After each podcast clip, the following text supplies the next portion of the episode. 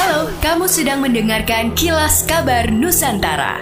Podcast persembahan KG Radio Network menyajikan berita harian yang mengangkat keunikan dari berbagai wilayah Indonesia. Kilas Kabar Nusantara dapat juga didukung oleh pengiklan loh. Rati Hapsari Kusmawardani, Kepala Kantor Wilayah Direktorat Jenderal Perbendaharaan Provinsi Sulawesi Utara menjelaskan, Pemberian THR dan gaji ke-13 telah dimulai sejak 18 April 2022 dan dapat dicairkan oleh KPN dengan melihat mekanisme yang berlaku. Dijelaskan oleh Ratih kalau pemberian THR khusus bagi aparatur sipil negara ASN dan juga pensiunan akan diberikan dengan memperhatikan batas keuangan negara. THR tersebut jelas Rati diharapkan dapat mendorong pemulihan ekonomi nasional serta meningkatkan daya beli masyarakat sehingga ASN dapat membelanjakan sebagian dari THR-nya untuk mendorong perputaran ekonomi. Sobat Medio, podcast Beginu sudah ada season baru loh. Jurnalis sekaligus pemimpin redaksi Kompas.com siap mengantar kamu dengan obrolan deep talk dari setiap narasumber yang sangat inspiratif.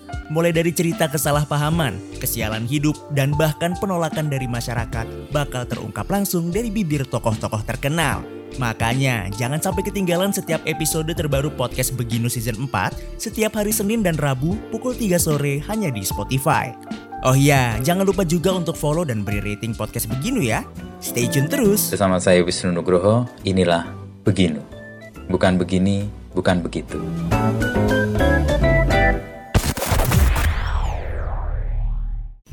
Gubernur Sumatera Selatan Herman Deru pada hari ini Selasa 26 April membentuk Satgas Pangan yang terdiri dari polisi, TNI, kejaksaan, hingga unsur penting lainnya di Sumsel.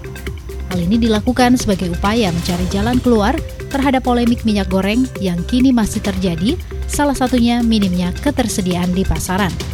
Deru memperkirakan beberapa faktor yang menjadi penyebab permasalahan minyak goreng di Sumsel terjadi pada proses distribusi.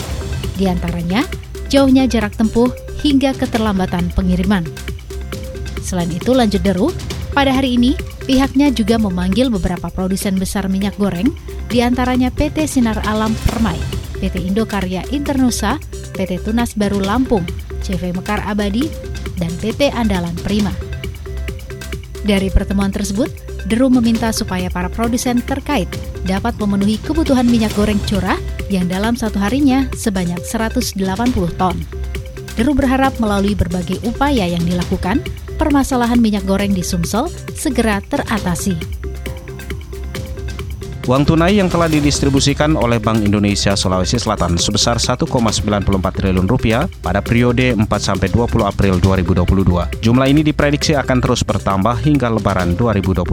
Deputi Kepala Perwakilan BI Sulsel Fajar Mayardi mengatakan total uang tunai yang disiapkan sebesar 4,43 triliun rupiah untuk periode Ramadan dan Idul Fitri 2022. Jumlah tersebut naik 3,62 persen dibandingkan tahun lalu. Adapun jenis pecahan tercatat uang pecahan besar 100 ribu dan Rp50.000 dengan nilai sebesar 11,8 miliar. Sementara uang pecahan kecil Rp1.000 hingga Rp20.000 sebesar 33,5 miliar rupiah.